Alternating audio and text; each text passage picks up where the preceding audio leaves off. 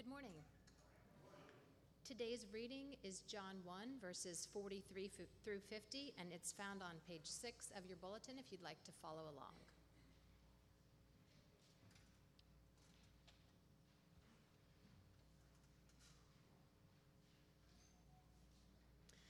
The next day, Jesus decided to leave for Galilee. Finding Philip, he said to him, Follow me. Philip, like Andrew and Peter, was from the town of Beth- Bethsaida. Philip found Nathanael and told him, We have found the one Moses wrote about in the law, and about whom the prophets also wrote, Jesus of Nazareth, the son of Joseph. Nazareth? Can anything good come from there? Nathanael asked. Come and see, said Philip. When Jesus saw Nathanael approaching, he said to him, Here truly is an Israelite in whom there is no deceit. How do you know me? Nathanael asked. Jesus answered, I saw you while you were still under the fig tree before Philip called you. Then Nathanael declared, Rabbi, you are the Son of God. You are the King of Israel. Jesus said, You believe because I told you I saw you under the fig tree. You will see greater things than that. Then he added, Very truly, I tell you, you will see heaven open and the angels of God ascending and descending on the Son of Man.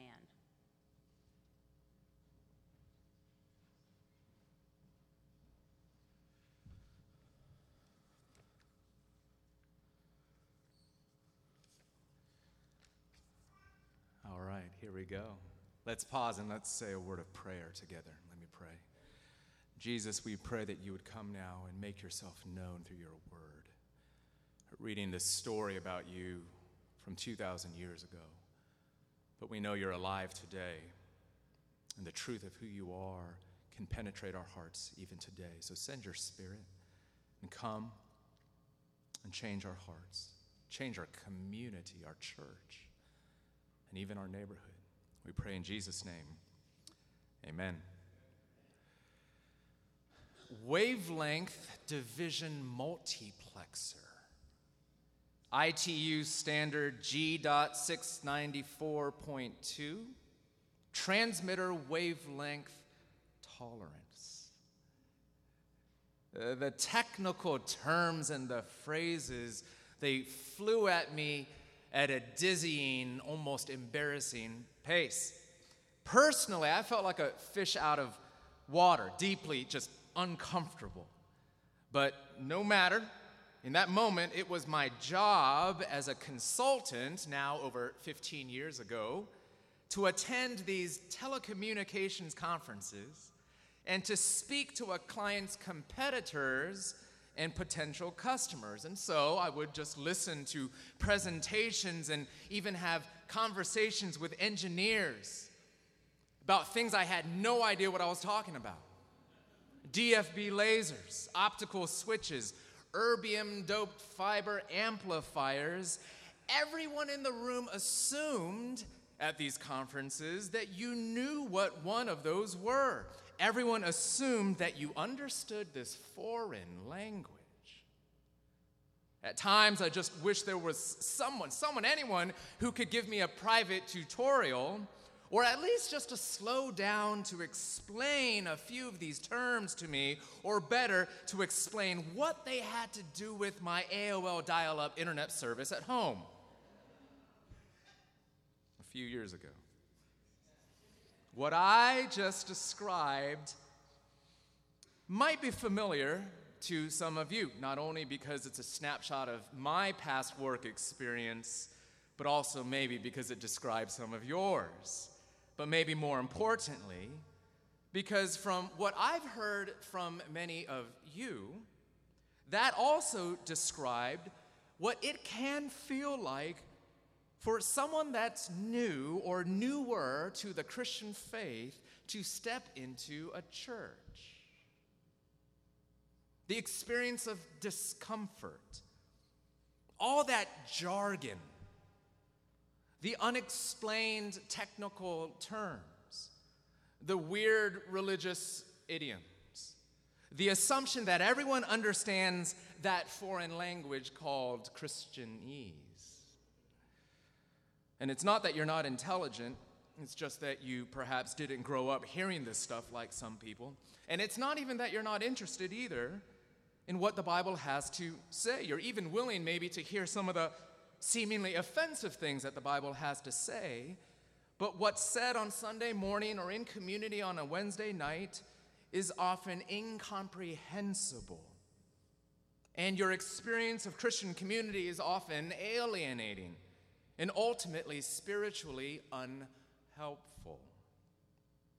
This is one of the reasons why we here at Grace Meridian Hill are committed to being what we call a spiritually diverse community. You'll find that phrase in our mission statement. That statement itself, you can find it printed in your bulletins, I believe, in the sermon section on page 8. And here's what it says Our mission as a church is to build a gospel community that is intentionally spiritually diverse, cross cultural, and neighborhood centered for the good of our neighbors and the glory of Jesus Christ in Columbia Heights, Mount Pleasant, and Adams Morgan, and beyond.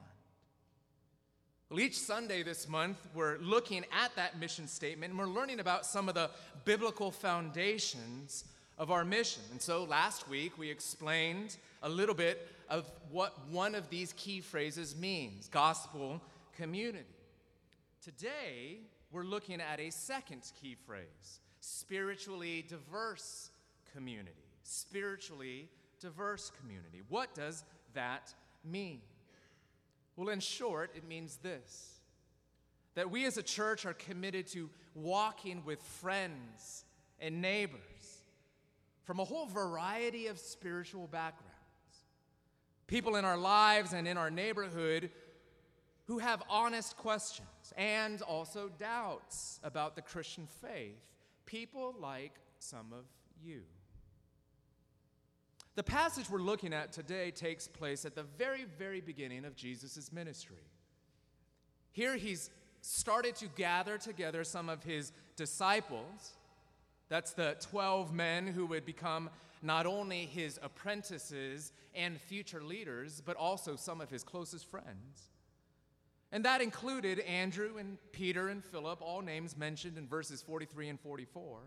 Follow me, he told each of them and they did. But you might have noticed the story slows down a little bit when we encounter Nathanael. Nathanael is probably another name for the disciple that's also known in the Bible as Bartholomew.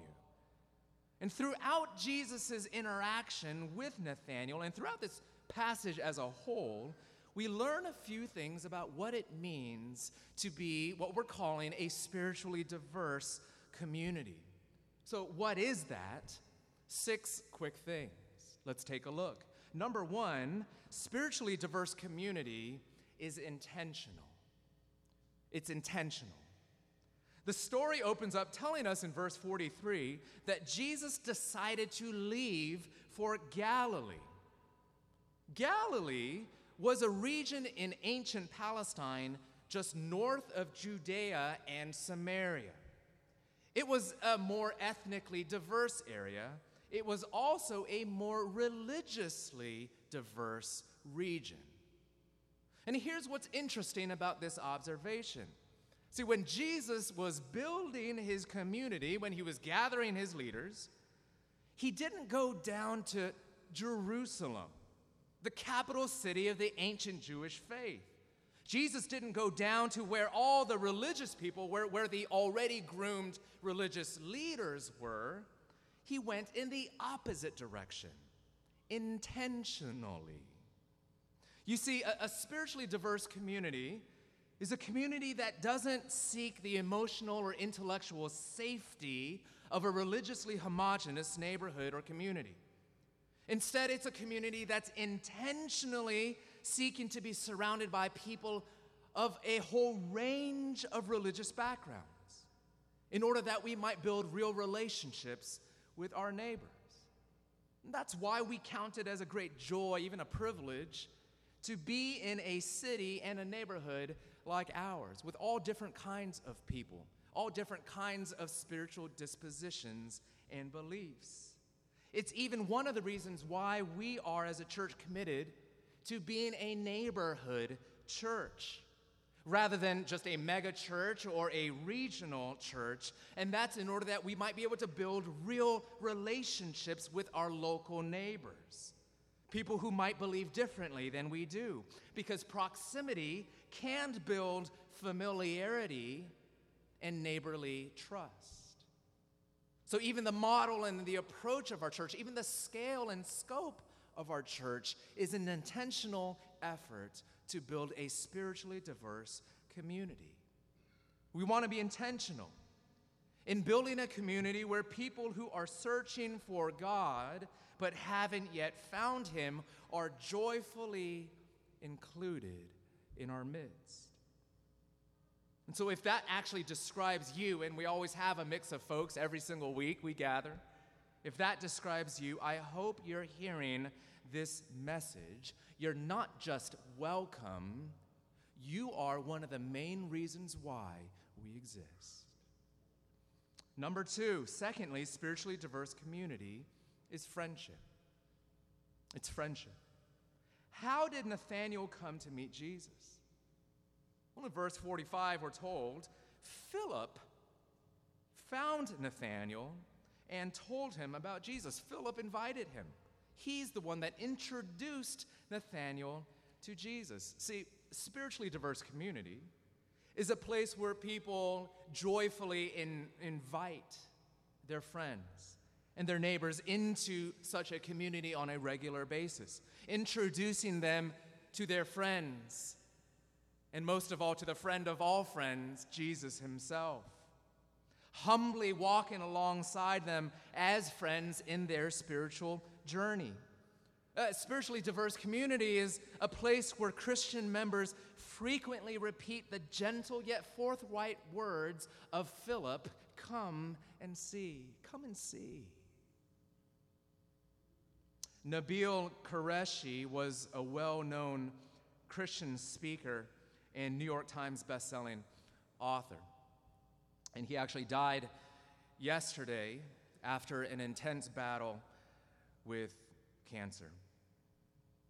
And in many respects, humanly speaking, Nabeel was among the unlikeliest people to come to faith in Jesus. Uh, he was a former Muslim of Pakistani descent. He lived in a very nurturing and caring home with great trust, with a lot of religious reinforcement coming from his family. He loved his family very much. And he had read the entire Quran in Arabic by the age of five, well trained. And by the age of 15, he had actually memorized the last 15 chapters of the Quran, both in English and in Arabic. So, an unlikely person to come to faith in Jesus. So, what was it then that first began his incredible journey to Christ? It was a friendship. As a freshman at Old Dominion University in Virginia, just not far from here, Nabeel became friends with a sophomore named David Wood, a person who was also a Christian. By the way, interestingly, the, the first thing that caught Nabeel's attention was simply noticing David just reading his Bible. Because, from a devout Muslim's perspective, that was something he thought Christians never actually did. Eventually, they, Nabeel and David, became best of friends, signing up for uh, school events together, going to class together, studying for exams together, all the while debating and discussing Islam and Christianity. Now, long story short, long, fascinating story short, I invite you to look up his testimony. It's all over the internet. Long story short, Nabeel Qureshi would eventually put his trust in Christ, but it all began with an authentic relationship, personal contact with a trusted Christian friend. As Nabeel wrote about David a few years ago, he did not waver in his witness, nor did he waver in his friendship with me. Spiritually diverse community is friendship. Those of you who are Christians, do you make yourselves available to friends and neighbors who might have some questions about the person of Jesus, about your faith? If you're someone today that's searching, do you have Christian friends around you who are willing to walk with you? Are you willing to build friendships as a key ingredient to how you might actually find some answers to the deep questions on your heart? Thirdly, spiritually diverse community welcomes skeptics. It welcomes skeptics. At first, Nathanael is skeptical, resistant. In verse 45, Philip tells Nathanael, probably with some excitement, We have found the one Moses wrote about in the law, and about whom the prophets also wrote, Jesus of Nazareth, the son of Joseph. Which is another way of saying, I think we found the promised Messiah. Well, how does Nathanael respond? He says, Nazareth? Can anything good come from there? No, what's he saying and why? You see, Nazareth well, it was a small town, it was forgettable. Nazareth wasn't sophisticated at all. In fact, in that day, it was a town that was famously looked down upon. So you could almost see Nathanael, upon hearing that the purported Messiah was from Nazareth, you could almost see him rolling his eyes when Philip told him that Jesus is from there, because nothing worth anything comes from Nazareth, let alone the Savior of the world. But here's what's amazing Jesus doesn't scold Nathanael for his skepticism or his doubt. In fact, in a few moments when he finally meets him face to face, Jesus commends him for his honesty. Verse 47, he tells us, oh, verse 47 tells us, when Jesus saw Nathanael approaching, he said of him, Here truly is an Israelite in whom there is no deceit. Nathanael is forthright and, and even outspoken about his disbelief, even to the point of being blunt, even offensive.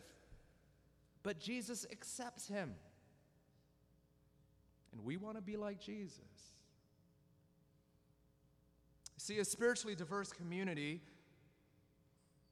is a place that's not afraid of doubt, a place that prizes intellectual and emotional and spiritual honesty as an important part of the process of growing in true and mature faith. A spiritually diverse community is a community that's a, a safe place where people can wrestle with the claims of Christianity, where people who don't believe are treated with dignity, which all too often, unfortunately, sadly, can be hard to find in religious community even Christian community. A place where we show respect for your hard questions and where we're never surprised or taken aback when you ask them. See, many people today view Christianity much like Nathanael viewed Nazareth unimpressive, socially backwards, maybe a little lame, Maybe this describes how you see the Christian faith or Christians, let's be honest. But you know what? Jesus teaches us this to say and to feel this. We are glad that you're here. This is the right place to be. Jesus embraces all forms of skepticism and doubt, especially as we ourselves are humble to know that that's the story where most of us, many of us, come from whether in the past or even now, we are struggling people. We are people that are all in process. We are people that are saved by grace, Christian friends, not by your smarts, not by your doubtlessness, not by the perfection of your faith, not the strength of your hold on Jesus, but on his hold on you. And so we can give room, breathing room, for those questions even when we don't always know the answers or when the answers are hard. Again, in the words of Philip, are you full of doubt? Are you full of skepticism, even resistance? Come and see. Come and see Jesus. Come and see what following him might look like. Ask your questions. Be real with your objections. Let's talk about it in community. Jesus is the answer to life's biggest questions. Of course, it's natural not to be sure about that claim right from the start, but won't you come and see? Fourthly, spiritually diverse community is patient. It's patient. In verse 48, Nathanael asked Jesus, How do you know me? How do you know me? Jesus answered, Look, I saw you under the fig tree before Philip called you. And Nathanael is just amazed. Because Jesus is talking about, apparently, about a time before they actually met face to face. Jesus somehow knew where Nathanael was before he ever set his physical eyes upon him. So Nathanael suddenly convinced that Jesus must be someone special. He blurts out, You are the king of Israel. You are the Messiah, the Son of God. Now, once again, Jesus' response is surprising. He doesn't actually say, Great, a new convert, a feather in my cap. You know, add that to our number. Here we go. Moving on. This is too easy. Mm. He doesn't say that, does he? He actually slows Nathanael down just a little. He replies in verse 50 You believe because I told you you saw under the fig tree, you will see greater things than that. Jesus invites him to even further investigation, even deeper consideration of who Jesus is. Because Jesus doesn't just want to impress you, He doesn't want to just win fans. He's trying to win deep, grounded, life and death followers. He doesn't just want to wow people with a miracle, a display of supernatural knowledge. I saw you under the fig tree. Whoa, yeah, follow me. No, more. He wants more. He doesn't want to just meet your felt needs alone, giving you a little bit of peace, a little bit of psychological comfort. He wants you. He wants you to want Him, not just for what He gives you, but for who He is. And that takes time, patience. A spiritually diverse community is patient, it's committed to a process with individuals. It's intentional, yes, as we mentioned earlier. Yes, we do long for people to follow Jesus, to respond to his call, as Jesus put out there in this passage follow me. And in fact, in our church, in the several years that we've been around, baptizing new followers of Jesus has been one of our greatest joys. We long to see more, of course. But spiritually diverse community is patient. We won't resort to applying unhealthy pressure or manipulation just to change people's minds because Jesus did it. The power of conversion it belongs to Jesus alone. We're called to serve, we're called to walk alongside. Yes, we're called to speak truth and love but we patiently watch how Jesus works in different people's lives and in each of us, sometimes at a different pace. Because we're coming from different starting points, and we're each facing different roadblocks and challenges, aren't we? And by the way, Nabeel Qureshi, he eventually did become a Christian, as I mentioned.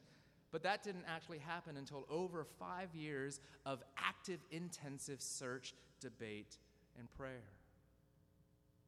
Each of us will be on a journey at different times and in different ways. Jesus invites, Nathanael invites us to a deep, settled knowledge of who he is. He even gives this little clue, this heads up to Nathanael a little bit of who he is.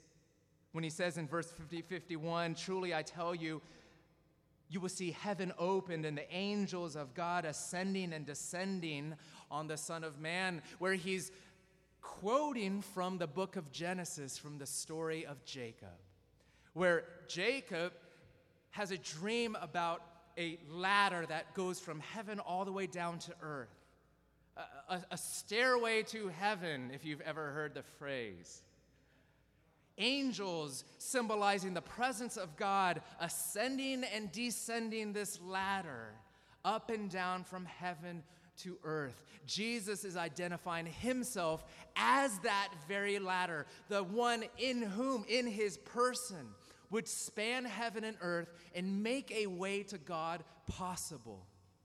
That Jesus, who later in this very same book of John would say, I am the way, the truth, and the life. No one comes to the Father except through me. That Jesus is the one by which we can come into the presence of God. Jesus is the one that brings the glory of God and the kindness of God and the forgiveness of God and the presence of God into contact with our human existence. It's found in Him. And Jesus is telling Nathanael, You ain't seen nothing yet. You think it's impressive that I can tell you where you sat a few minutes ago. You ain't seen nothing yet about what I can really do save you from your sins, give you life, call you my own, make you the Father's child. So come and see. Keep walking, keep investigating, keep searching, keep following me. Spiritually diverse community is intentional, it's friendship, it welcomes skeptics, it's a patient community in process. And fifthly and lastly, a spiritually diverse community translates. Translates. You notice another thing that Jesus does at the end here when he's interacting with Nathanael is that he translates some words. He helps Nathanael understand some of the language that he's using. You see, Nathanael threw out these terms King of Israel, Son of God, and, and though each of those have some truth to it and are right terms for Jesus in that day, they were terms that were used from the Messiah, and they were absolutely politically loaded terms. They were terms that led people to expect that the true rescuer that they were waiting for would ultimately and mostly come and deliver them from oppression under the Roman Empire. He would be a military conqueror. He would be a political leader. He would conquer their physical enemies under his foot. Jesus comes in and he's bringing in a different sort of kingdom. And so he gives them different words to translate, to reconfigure, to redefine and explain these terms to people who might not understand them. And so he offers up this phrase, Son of Man. You find it in verse 51. That's one of Jesus' favorite titles for himself. It comes from the book of Daniel. And it's actually this wonderful term that refers to a, a king like individual who reigns with the authority of God in fact, in this vision of Daniel, he kind of is like God, but he's also somehow like a human being. And he sits on a throne, but only after having gone through intensive suffering that even looks like a death. That's the phrase that Jesus uses of himself to describe himself as the Messiah.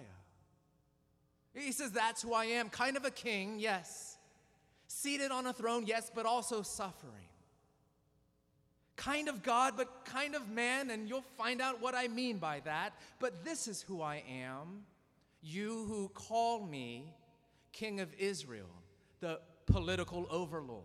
You who call me the Son of God, the ancient name for kings and rulers who would overthrow oppressed people over their oppressors. You see, a spiritually diverse community is a community that labors to explain its terms, that goes into that spiritual technology conference and sits down every time you get, every chance you get, to give that explanatory tutorial, to demystify these words and phrases or concepts or realities that otherwise would not be comprehensible just by sitting there and trying to figure it out for yourself. A spiritually diverse community calls its members to do the hard work of remembering what it was like to be on the outside looking in yourself and to reach out to the neighbor And every step of the way, sitting next to your friend and saying, oh, This is why we do what we do, and this is what that means. And for teachers and leaders to explain their terms as well, not to make everything just simply easier for people that are new to the Christian faith or community, not just to make it easier, but to make it more meaningful, to make it more life impacting, to make it an authentic engagement with God in Jesus Christ. This is part of our labor of love in building a community where we're able to draw people in, to explain and to even unleash and unveil what otherwise sometimes obscures the beauty and the glory of what we call the gospel, the good news of Jesus Christ. So, will you translate? Will you be a translator? Will you be an interpreter?